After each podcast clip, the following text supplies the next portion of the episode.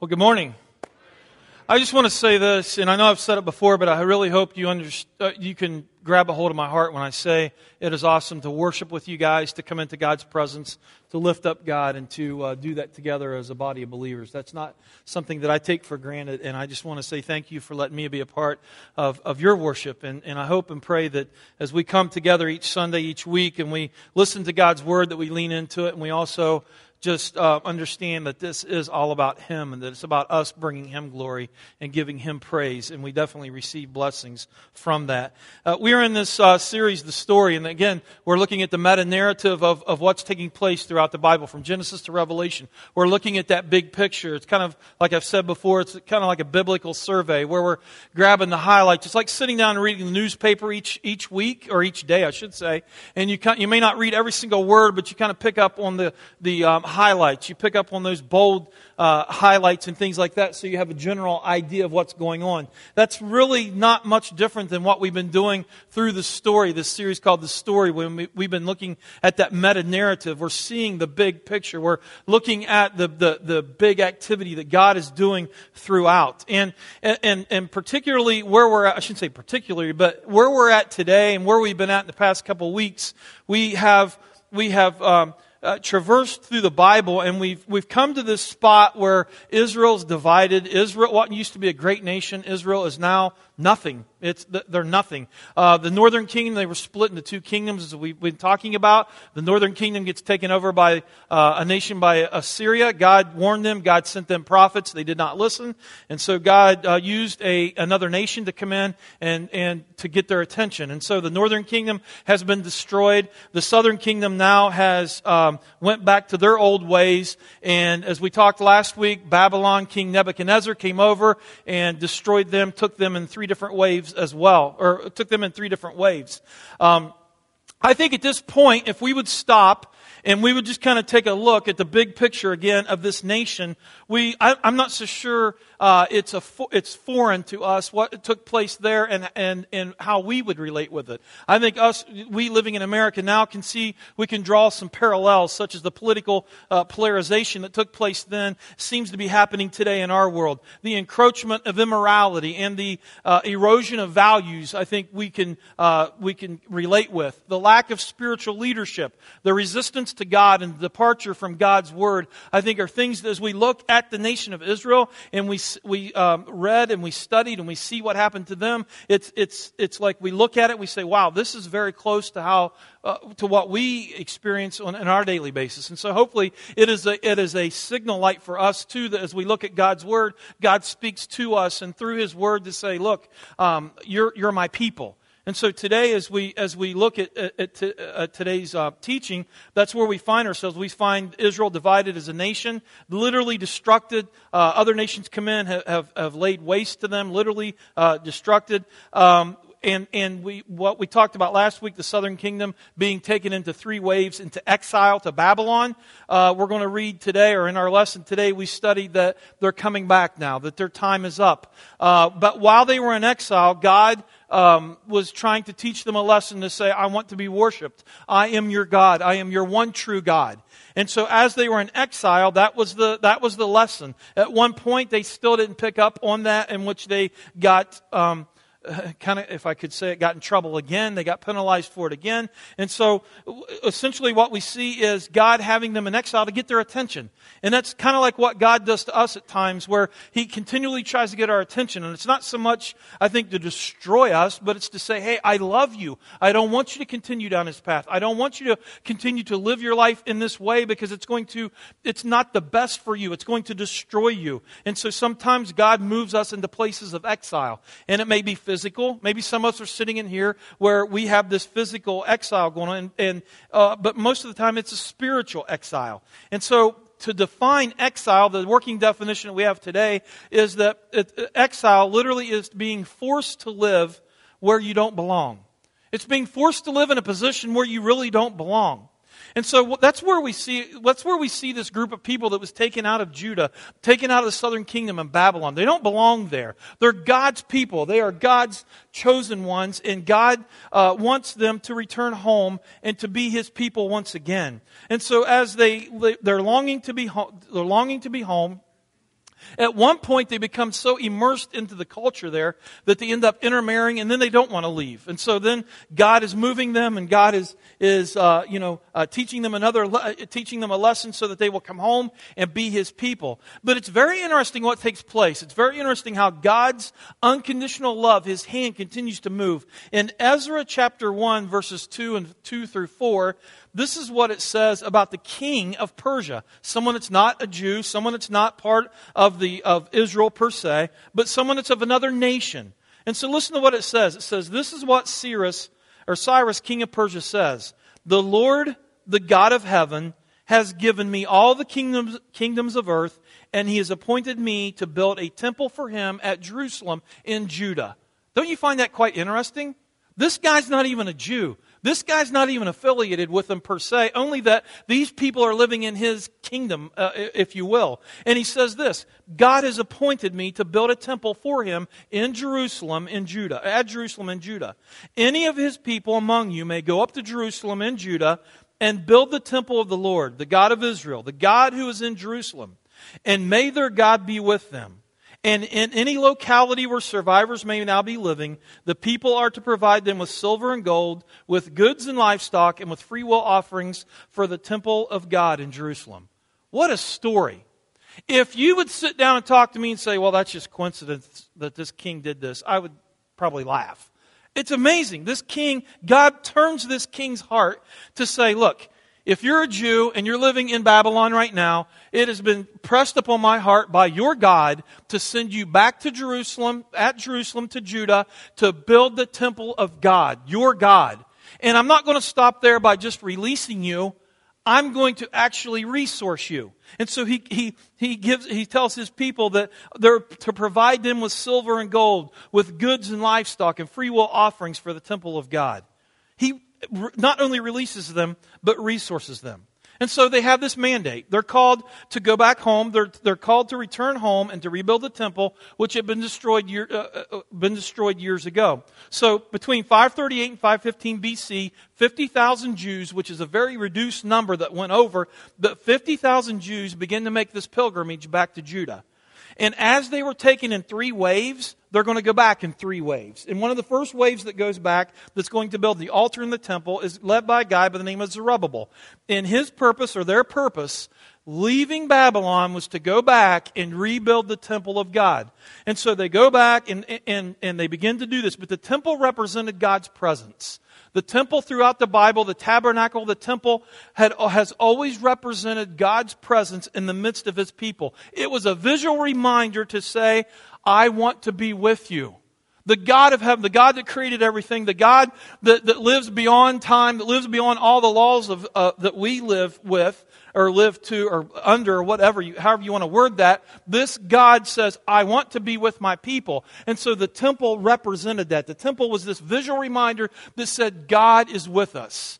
God is with us. And so immediately they go back and they begin to they begin they start the project. They begin this project and so they're doing it. They come back. They roll up their sleeves. They get a they get into it.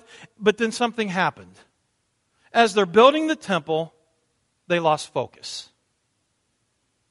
And they lost passion, they lost their zeal, and they lost their motivation. They became tired, they became exasperated, they became discouraged, they became overwhelmed.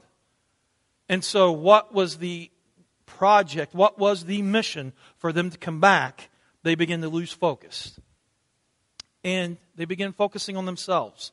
They begin focusing on their own homes. They begin focusing on their own families. They have, became, they had become distracted. Can you relate with that? Can you relate with making a big commitment and then not before long you begin to lose heart? Maybe, maybe you said, you know what, you got stirred by one of these messages. And, you, and as you've been reading through the story, this meta narrative, God has, has reached down and God has you know, taken that meta narrative and come crashing down into your world. And at some point, you've made a recommitment. You've made this renewal with God. And you said, God, I want you either to, A, number one, uh, I accept your free gift of grace and salvation. And maybe this is the, your first crack at this. Maybe you're sitting in here, you've been following, you've been following God for years. But you made this commitment, and then you become distracted you become discouraged, you become frustrated, you become you, you, you start losing your vision. You start losing your zeal for it.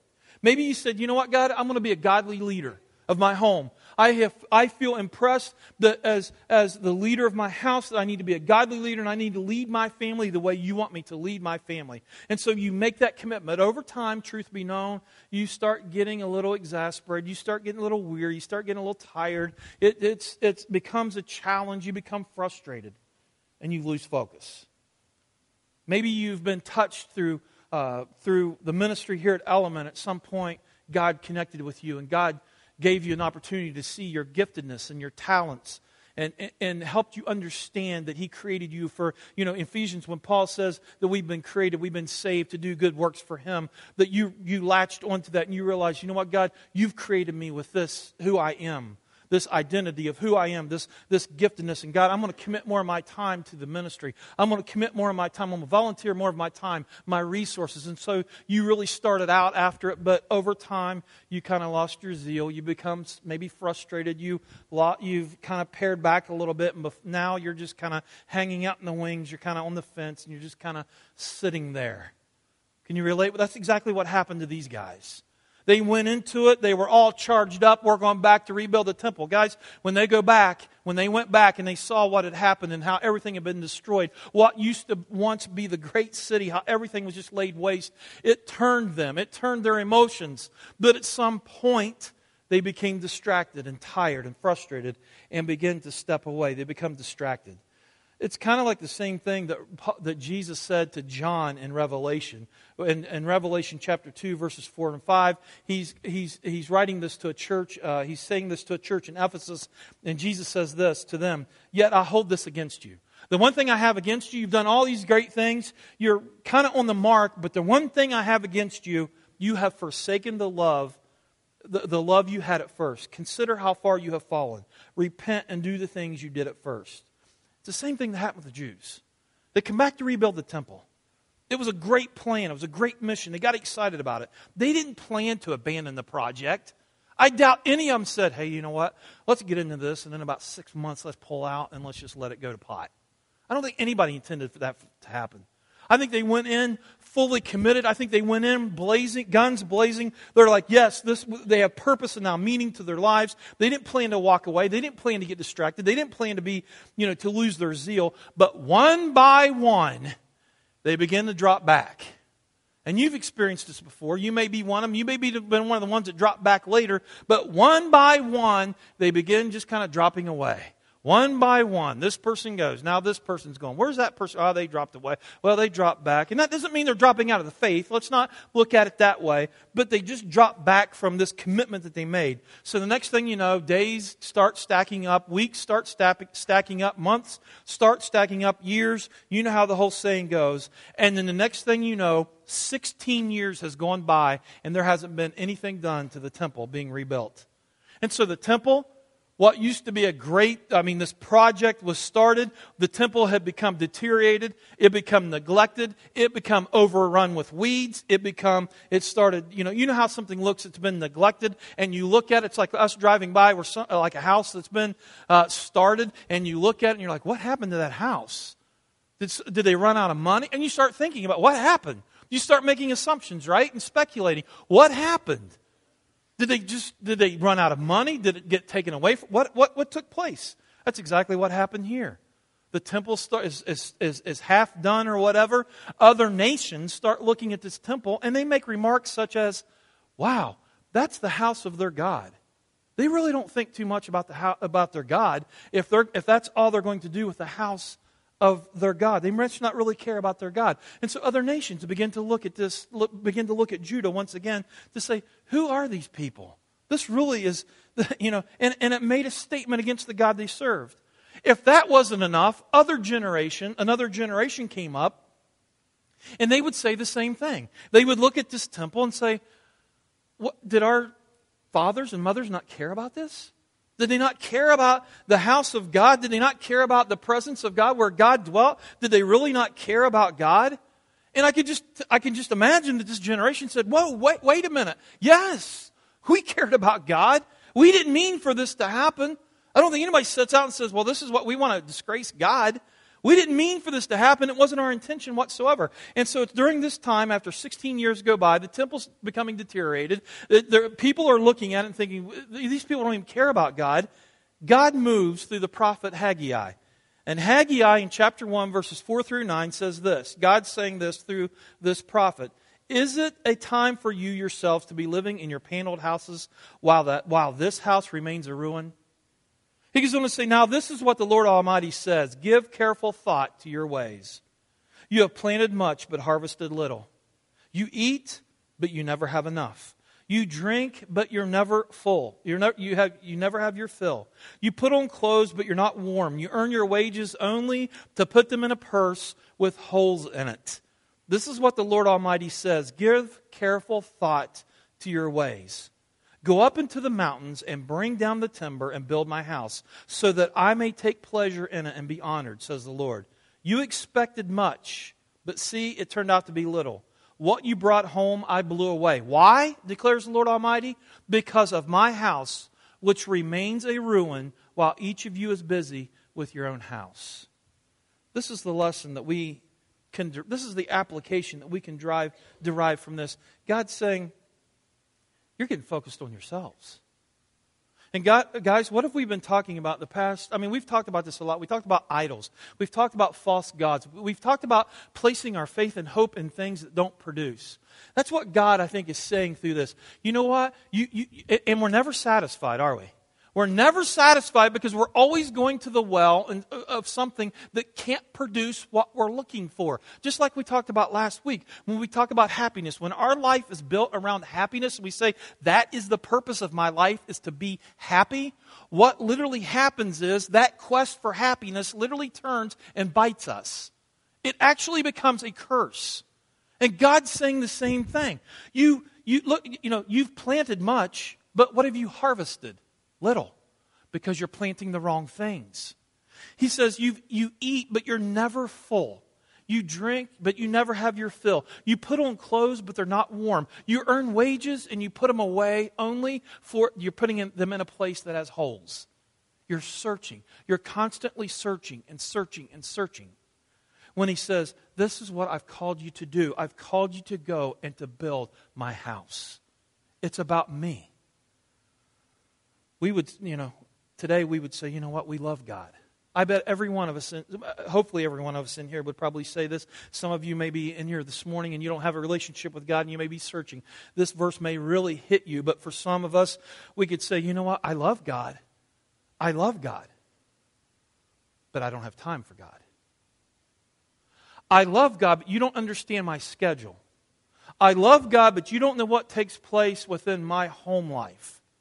I love God, but you don't understand the demands of my job. I love God, but I love God, dot, dot, dot. Right? Did these guys intend for his temple to be deteriorated? No. But it was the same way. We love God, but I need to work on my house for a little while. I need to work on my stuff for a little while. And the next thing you know, God becomes neglected. And here, here's where I think we get in trouble. I think in the Western mindset that we operate in, we're very notorious for thinking in one, two, three, right? Where we say, well, the first person, the first number one, the blank spot in my life has to be God, right? And we say, okay, now, what's the second most important thing in my life? Well, I'm married and I've got kids. It's got to be my family. So I'm going to have to write family in up here in this second spot. Now, three. Where's three come in at? Well, I know I should write church in right here, you know, but it's that usually gets competed with, right? And if truth be known, some of us would say it's not really church; it's my job. You know, and what? And so we have, and I think it's our that's our Western mindset where we have to have these one, two, three, four. You know, it's like, well, God's got to be. Da, da, da, I think there's a different approach we need to look at it and say God has to be the center of our lives, and that's where God wants to be. He doesn't want to be just, He wants to be at the center of our lives so that when we look at our job, we're looking at it through the lenses of Him. When we look at our, when we look at our family, when we look at uh, our school, whatever it is, all the other things that we have going on in our life, it's always viewed through the lenses of Jesus Christ, of God, of who He is. How we are going to deal with those things will be how He wants us to deal with those. God says, I want to be at the center of your life. These people had to get that straight before they were truly released from exile. Just because they came back from Babylon doesn't even really it doesn't really mean they were released from exile because they still haven't got this, this spiritual sense back yet. And so God says, I want, I, I want my house built first because it is a visual reminder that I am with you, that I am with my people. That when you look at this, you see that I am with you. In Acts 7:48 though, listen to what the, uh, Stephen says before he's martyred. He says, "However, the Most High does not live in houses made by human hands." You see, now this is where this really affects us because then before Jesus, that's where God had that visual reminder that this is where He resided. But now, where we live, uh, this side of the cross, God doesn't really need a temple per se. In fact, when Jesus was talking to the woman at the well in John 4, what did He say? He said there's going to be a time where ge- this literal geographical, physical sense doesn't matter where you worship. You're going to, you're going to worship through truth and spirit. God doesn't really need a temple per se. He wants to be with his people. That's the concept. And in order for that to happen, you and I, on this side of the cross, serve as the temple of God. God wants us to have him at the center of our lives where he resides within us. His presence is within us. So, uh, let's uh, here in the next few moments i want to focus on three things very uh, here, i just want to focus on three things three characteristics of what that looks like and us being the temple of god. Number one god's presence. We say this a lot in church. God lives inside of us. Ask jesus into your heart. Now for some uh, that can become very confused what does that mean? Ask invite jesus into your heart. What does that mean? Well essentially what it means is, and I'm not going to get too theological, theological with you here, but it means that God is at the center of my heart. It means that God is, is given, is, is, the consideration, it's everything I look at is viewed through the lenses of Jesus because His presence, because He lives inside of me. When I accept that free gift of grace and salvation, it's no longer I at the center, it's Christ. It's Jesus. So everything I look at, Jesus' presence is going to, God's presence is here because He, He inside of me and He's at the center of my life. Also, the second one would be godly prayer. This, this concept that now we have this opportunity, not like they had then, but we have this opportunity now to literally communicate with God. That's something I believe gets lost on us. I think that is a privilege, a truth that really gets lost on us. And at times we don't really, we're not people of God, godly prayer. Let me share with you just real quick, and this is just a little touch of history. You're, you're familiar with this, you've heard it before, but I want you to listen to the, to the implications of this. Before the cross, God's presence was, was felt in the tabernacle or the temple. Okay? And in this place, there was a place when you go through the different the different the different sections of the temple clear in the back was a place called the holy of holies. And in the holy of holies that's where god's presence dwelt. That was reserved specifically for god. That's where the ark of the covenant where they kept things from their their their their pilgrimage per se. They kept things in the Ark of the Covenant, and when they would see the Ark of the Covenant, they, they, that was God's presence. That's where God resided. And so, in this particular physical spot, the Holy of Holies, there was this, this is where God, God dwelt right here at this, His presence would come and, and literally kind of sit right here at the Ark of the Covenant. Well, right before that, was this huge, that separated people from God, was this huge curtain about four inches thick that, that was very tall that went from the top clear to the bottom. And no one was allowed to go in behind this curtain. If you went in behind this curtain, you would literally die, physically die. Not metaphorically speaking, but literally you would die because you were unholy, you were unclean, and you, going into the presence of God, God didn't tolerate that. And so there was this major separation between the people and God. And once a year, the priest would go in and he would make a sacrifice, an atonement for the people, for their sins. He would take, take in once a year, he would go in, and God would make atonement for everybody's sins once a year. Now, let me just paint the picture a little bit clear about how holy this is. Because I think this would really make a priest or someone applying to be a priest, it'd make it much more real. They would actually attach these bells, per se, bell, to the hem of his robe so that they could hear him move around. And they would tie a rope around him. So when he would go back in behind this curtain, if they would hear those bells jingling, they would know that he was still alive and that everything was okay. But if they didn't hear any bells, that means that something was off, that he didn't do things the correct way, the way God intended him for, for him to do it, or them to do it, instruct them to do it. And he would die, and so they would pull him out. They wouldn't go back in there, but they would literally take that rope and pull him out. There was a major, major separation between the common between people and God. We're unclean. God can't tolerate that. God can't tolerate that uncleanliness. But, but we're told through the sacrifice of Jesus Christ that Jesus, when he died on the cross, he literally took that curtain and it came down.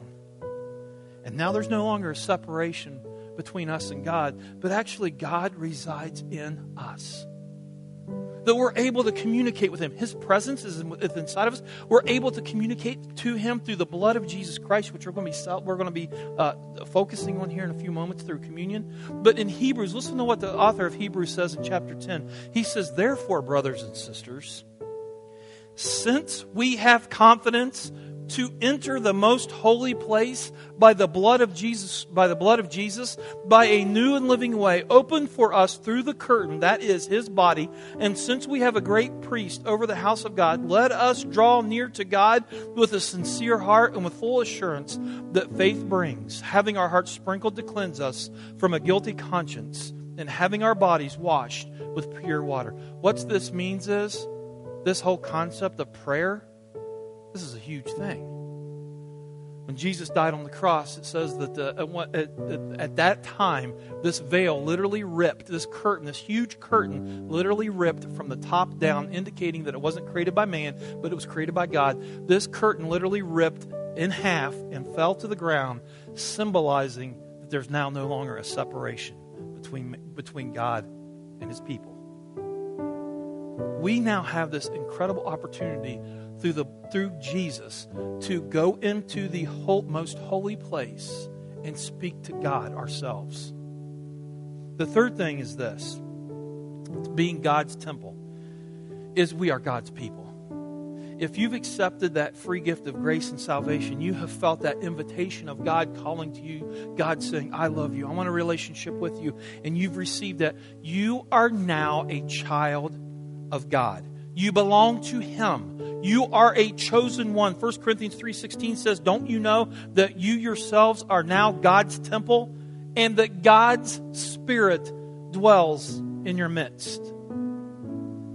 The point to all of this is that the temple of God is no longer a building. It's no longer a physical literal a physical place per se, but it's it's inside of us. We are the church.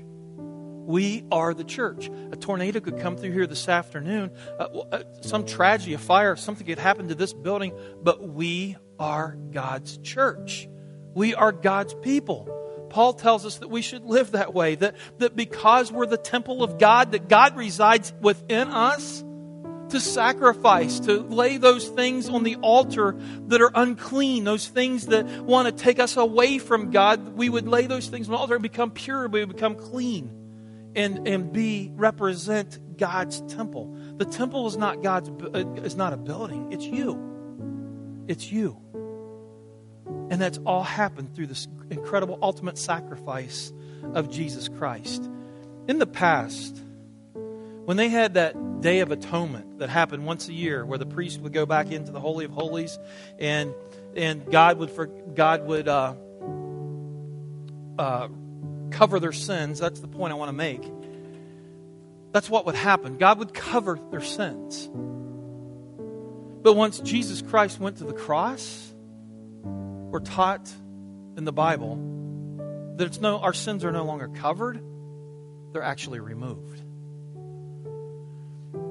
Guys, I, again, I don't know where you are today in your walk with Christ. I don't know where you are on your spiritual journey, but I want to tell you something.